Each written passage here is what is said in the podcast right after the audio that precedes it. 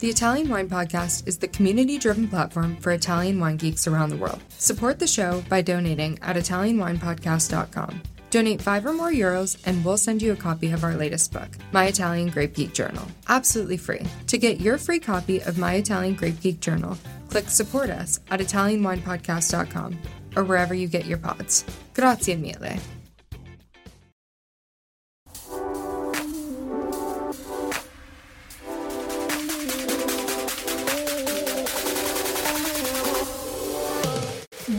To another episode of On the Road Edition, hosted by Stevie Kim.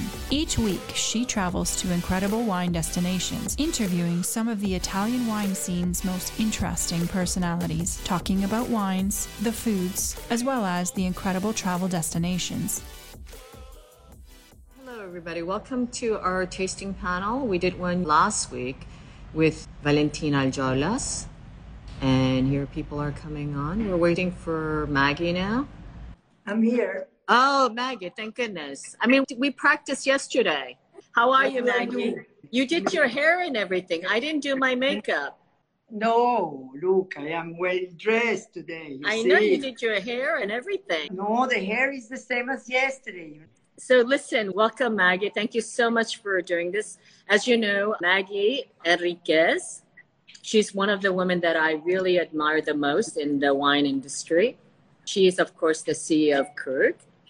And if you ever go on YouTube, there's a wonderful video of her riding on a bike. I think she's going from the train station to work, right? Because you take the train from Paris to Champagne. Yes, I take the train to Reims. I am here in the house of Krug. Here is the house of Krug. Right, right. Before I met you in person and I saw that video and I said, this is so romantic. Like, this is all fake, you know, like fake news. Like, they make her to be this romantic. But in reality, I discovered that it's completely true because when we were doing Clubhouse the other day, right? And she was Yeah. actually literally on a bike trying to multitask, going on a bike and doing the Clubhouse conversations. This is absolutely true. This is a wonderful woman. How long have you been with Krug? I've been 12 years already because I came here in uh, in 2009, January. Right. So it's been already 12 years uh, this year. So listen, Maggie, I don't know if everybody knows, you did your PhD. It took you about 100 years to do, right? Yes. I started my PhD in 2007 and 2008. I did uh, all my, you know, the university side and the courses, and for two years. Where did you do it? Where did you do your PhD? It was on distance with the Swiss Management uh, Center. It was uh, one of the first seven in Europe in distance. Now everybody does distance, but when I did, nobody was doing that. And uh, they are very strong on that. And I finished the courses, and it was the year to do my thesis in 2009. And it was the year I came here, and it was not possible to think about doing any thesis. And so I asked the professor in Argentina because I was doing it with the chapter in Argentina. He was really cool and he helped me a lot. And he found these 10 years with the university. So I had to finish in 2019, which I did. And I'm very grateful because I said to the teacher that I would do something related to these years of experience, which I did. What was the, the thesis of your PhD? And so you know that in uh, PhD, you have to always push the limits of uh, knowledge. So it's very difficult. You have to bring something that is new. And so the point, what I brought was the fact that in the luxury world, all the luxury theories that are available now, they cannot explain luxury or high-end ones. Can you give us in few sentences how do you define luxury? The point is you define luxury in a way that you create something that is way beyond that exists to provoke emotions and sensations around something that is a very high qualitative product that is beautiful that creates pleasure that is a full emotion full uh, experience and that gives you freedom. This is what luxury is and normally it is somebody who just brings out something that does not exist. The first luxury product ever was a wine Haut-Brion in, in 1521. What do you mean by that? The first luxury product was wine. It is known because it's the one that they gave the name, and people were looking for Haut-Brion because Haut-Brion was the first to change a Bordeaux a kind of uh, light, uh, very light uh, rosette wines into the profile you know today. And this is what luxury is. Luxury is somebody who comes in, like uh, was Vuitton, and says, uh, "What uh, does not what ladies do not have a special way of carrying their vêtements, their, their robe?" And he creates. And Dior said, let's uh, look at the shape. Uh, and uh, Chanel says, I don't want to dress like others. And she just came and provoked and created something new. So luxury is always, this is why innovation is so important. Or in the case of wines, it is about bringing something that is outstanding and impossible to find elsewhere. And so the point was that all theories are about, you know, luxury uh, brands and they control their whole value chain. And we do not do it in wines.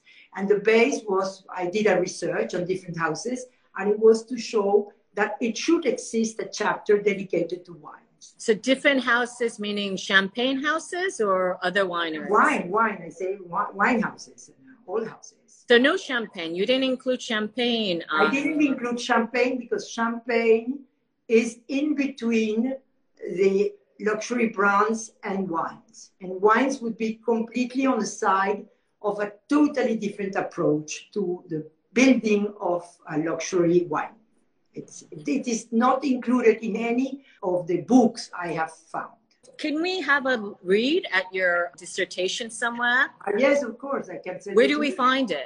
I can send it to you and then you can do whatever. Then I can sell it. Like I can sell no, it, bootleg it, it online, no, no, like you know, make people pay for it and make some extra money. Okay. Listen, don't say, you don't say, but it's Meg, interesting. Yeah, I, we would love to read it. Of course, you're a guest at Wine to Wine. Uh, you came to Verona, it was like three years ago already, I think. Are you enjoying this podcast? Don't forget to visit our YouTube channel, Mama Jumbo Shrimp, for fascinating videos covering Stevie Kim and her travels across Italy and beyond, meeting winemakers, eating local foods, and taking in the scenery. Now, back to the show. Maggie, I want to introduce you to the tasting panel we have today. I just okay. a quick hello.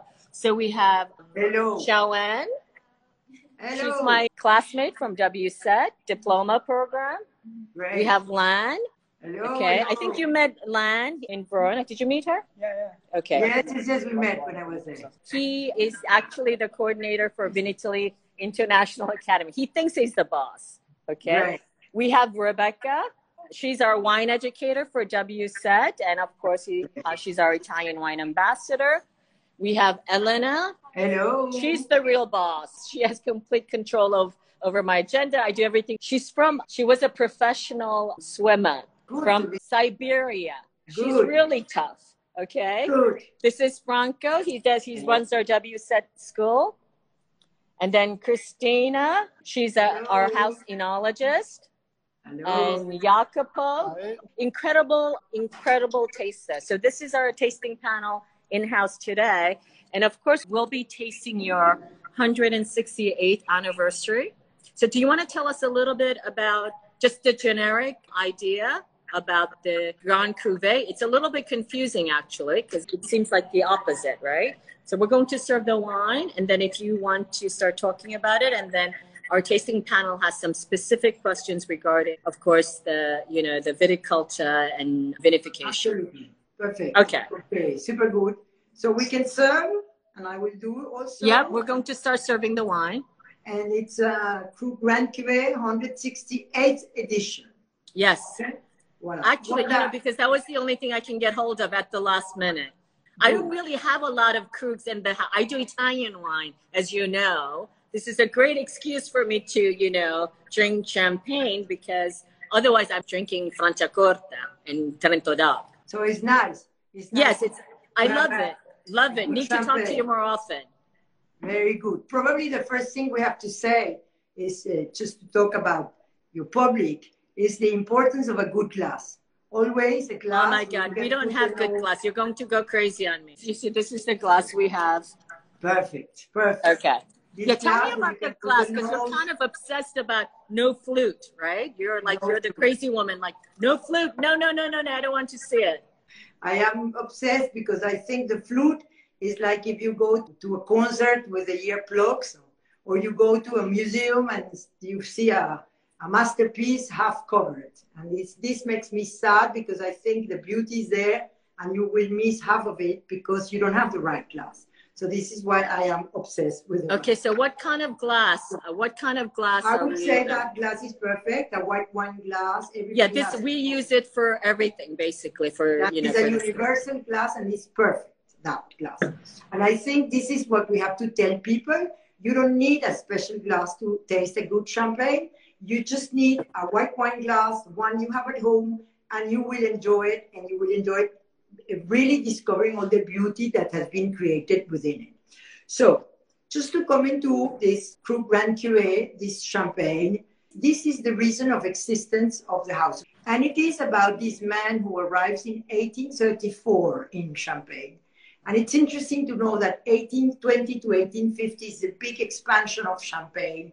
So Champagne is doing well. It's almost 100 years after the first house of Champagne has been founded, even almost 100 years after Moët et Chandon. So they, Champagne has already its way, way to do things, way to approach champagne making. And uh, he is not very comfortable with the proposal. He doesn't like to wait for a good year to make a good champagne because normally every house makes a non-vintage, which is a light champagne, easy to drink, not complexity at all. And then good years, they will make a vintage. And so he was not very comfortable with this proposal and he had this dream. I want to see what I can offer, which is the best I can offer every year to our clients. So Krug Grand Cuvée is his idea, is his dream, is the dream of this man who idea of which which man? Joseph Krug. You, Oh, you can see him. You can see him here. You see, this is the founder. Yeah, he's hot. Hmm? Hot. He's really hot. He's really caught. We, we, have, we will put this up a little bit so we can see him. Yeah, she doesn't get it. Okay, sorry. Ah, yes, he was he was super guy. And what I like from him is that he decided to leave everything written in a little book that we found that is this image.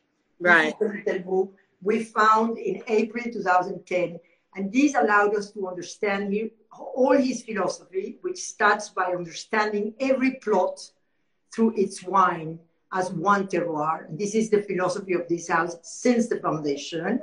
And his idea was every year, I cannot make the, a great year every year, but I could receive every tone, colors, flavors, aromas of the different uh, plots every year.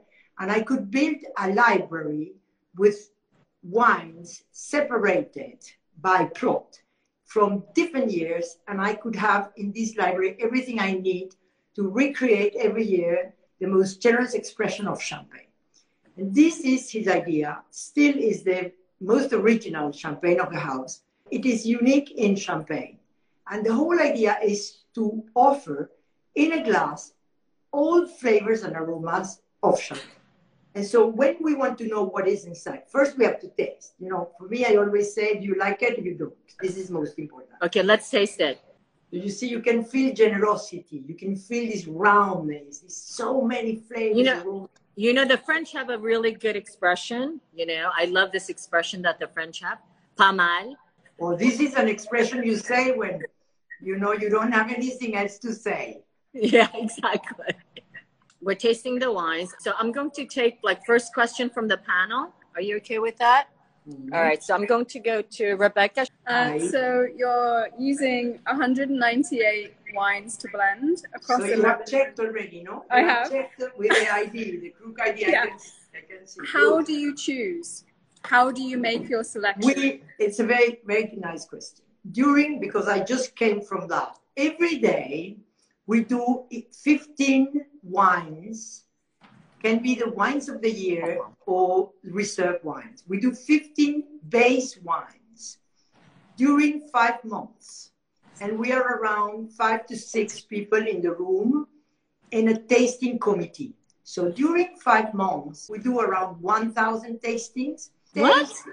Why didn't you call me? Why don't you call me when you do this? I want to quit my job and come and do be one of your understand. thousand tasters. You know, base wines are not so easy to taste because you have to imagine how they will evolve and how they will develop in company with others. But the whole idea is we have a digital system that is called Black Book, but it's a totally digital system, so we can follow the plots.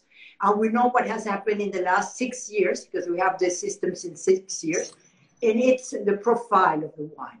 And so we comment, we comment completely descriptive way, and also we give some notes and uh, rating, and all of this information will be accumulated, and this is the base with which our cellar master, now Julie Cavil, for 20 years with Eric Lebel. yeah, you've changed your cellar master, Yeah. right? Julie grew with uh, Eric for 14 years. Eric is still a deputy director, so he's, he's there to support. He's doing all the projects for the group, but he's there to support. Because for me, winemaking in this house is absolutely the essence, it's the heart of the house. And so I wanted to make sure I have an organization that guarantees as much as possible the continuity. So Julie will almost disappear during 15 days at the end of March, and then she will do her creations. When we are tasting, already in the second time of tastings of every wine of the year, she starts noting a little bit. This can go. This can be in the in Krug Rentlouis. This can be uh, as, as in a vintage if we do a vintage because the idea is set in the little book of the founder.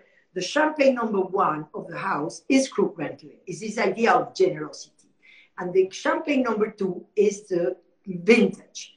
And there is no better champagne or the other. He says it very clear. A good house of champagne should create only two champagnes, the same quality. So we have no difference on quality. One is about fullness, and the other is about preciseness. It's the precise story of one year. So when she's tasting wherever, for instance, you feel a lot of fruit. Normally, these can, you know, intentionally thought to go in the rosé. And then when you have this diversity of flavors, and aromas, then probably you will be sent to Krug Rantry. Then when she goes out these two weeks, she will start combining. It's not easy because you have to understand also the library you live. So it's a real complex process where she will put together to find the harmony you get in this glass. So we do have an idea of what is this most generous expression we want to create. Of course, it's never going to be the same. Every new edition is the new edition of the dream of this man of bringing together all flavors and aromas of champagne, but it's never going to be the same. So how we select th- through these five months, she's already taking notes, especially the last three months, about where this wine could be placed. And some of them, she would think that better they go in the reserve wine because reserve, they will grow, they will get deeper, they will get rounder, they will get wiser, and you feel it. When you taste back the reserves, even we have tasted the previous year, you can feel how in a very reductive space, because they are in very, very close tanks, state of the art, but they evolve. They get like rounder, wiser, and they bring so much to the blend. And normally, like here, you have 42% of reserve wines. And so, depending on the year, the year that, which is the year around which this champagne was created is 2012.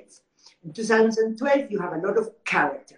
So it's good to bring, you know, elegance, finesse, and Chardonnays uh, that w- would bring some kind of light tension to it. And so this is the philosophy with which she will select the wines of the year to then go into the selection of the reserve. I just can't imagine like what that means. 198 Eight wines. It just seems like it's almost like science fiction, Yes. you know? it's But true. your yours is the only house that does this. Is that correct? Exactly. All right. So I'm going to give another question to one of our other panel members, Jacopo. You remember the one that who sleeps all the time? Yes, this is good. You Look, sleep look when how you're they come to the office and they say I'm a bad boss. Look at look at him. Okay, what is your question? Okay. My question is always about the blending. It's correct to say that blend 198 wines is not just a signature fact, but he also gave a picture of what is Champagne area because I saw that wines came from different areas, so different soils, different amounts of chalk. Is uh, Uh, one of the purpose of the wine give an aspect of what Champagne is in general? I really like your question because you I like him or you like his question? I, I like him because he sleeps when he's bored, like me. Okay, all right, let's hear. Let's hear. So he's my friend. He's my friend. So I like the question because the question answers a bit the origin of the idea in Joseph Krug. He understood that champagne could be very diverse. And so what he wanted is to make a tribute to champagne. And to bring all flavors and aromas of champagne, you have to, and the high quality he wanted, you have to understand every single plot. Doesn't matter how small it is, as one wine. And with these, you really understand a good grower, a good terroir, and also you understand the region, the area where this terroir is, and the type of grape.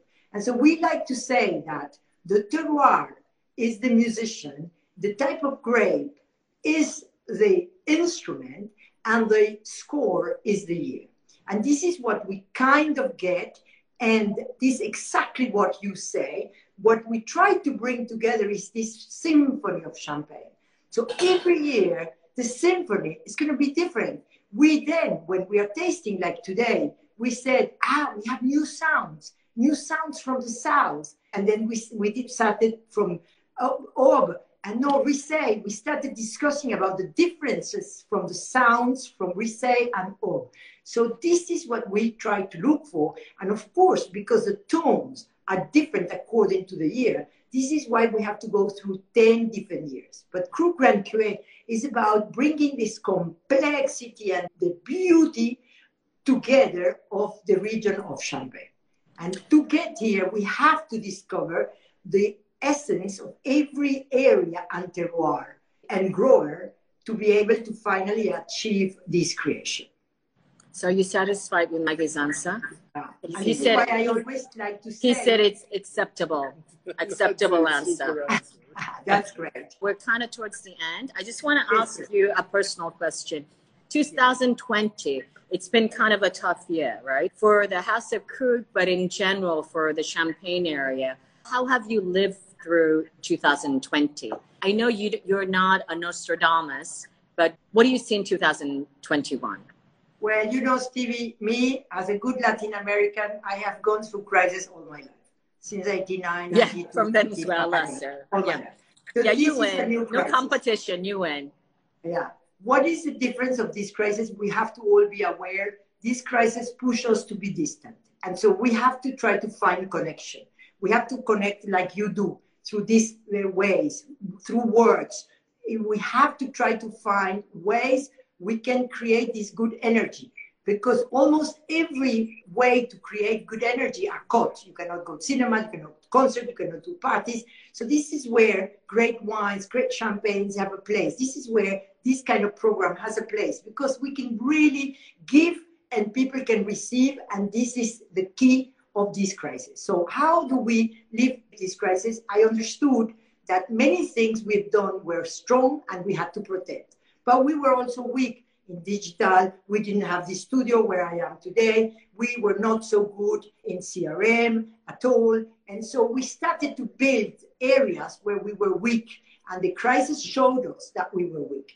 And my idea always is crisis shows you the end of a cycle and the beginning of a new one. And this is the way I see it. And so we are getting, you know, stronger where we were weaker, and we have to leave this crisis stronger than what we got into it. This is the way we see it. We were able to do everything, the big steps. You know, this house, we the creations are all made in April, decided in May, blended in June. They are bottled. So everything, you know, there are steps so important. Harvest, of course, in August this year, very early everyone was really at the service of the house and we were able to do everything we needed.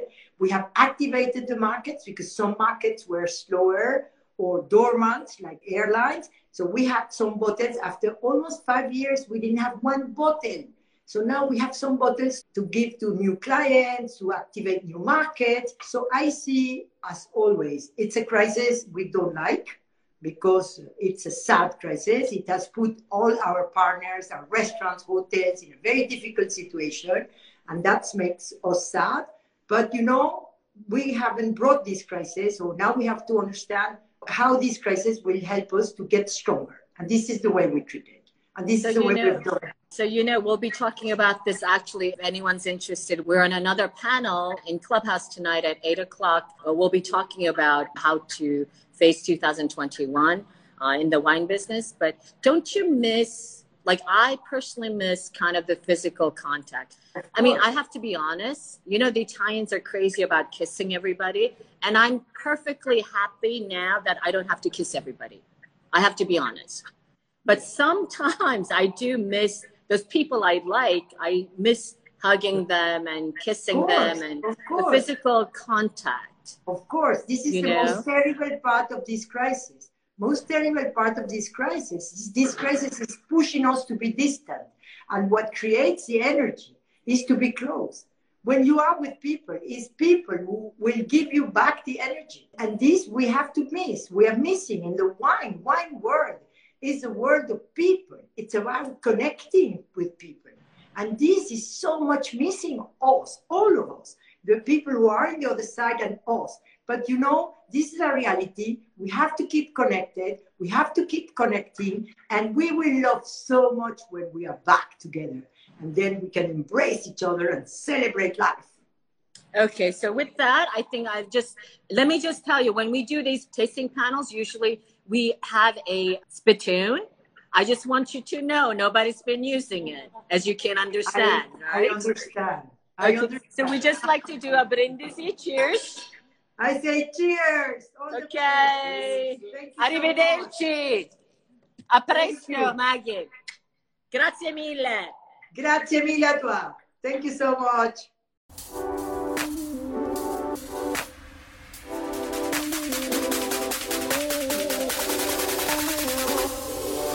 Thank you for joining us on another installment of On the Road Edition, hosted by Stevie Kim. Join her again next week for more interesting content in the Italian wine scene. You can also find us at ItalianWinePodcast.com or wherever you get your pods. You can also check out our YouTube channel, Mama Jumbo Shrimp, to watch these interviews and the footage captured of each location. Chin chin!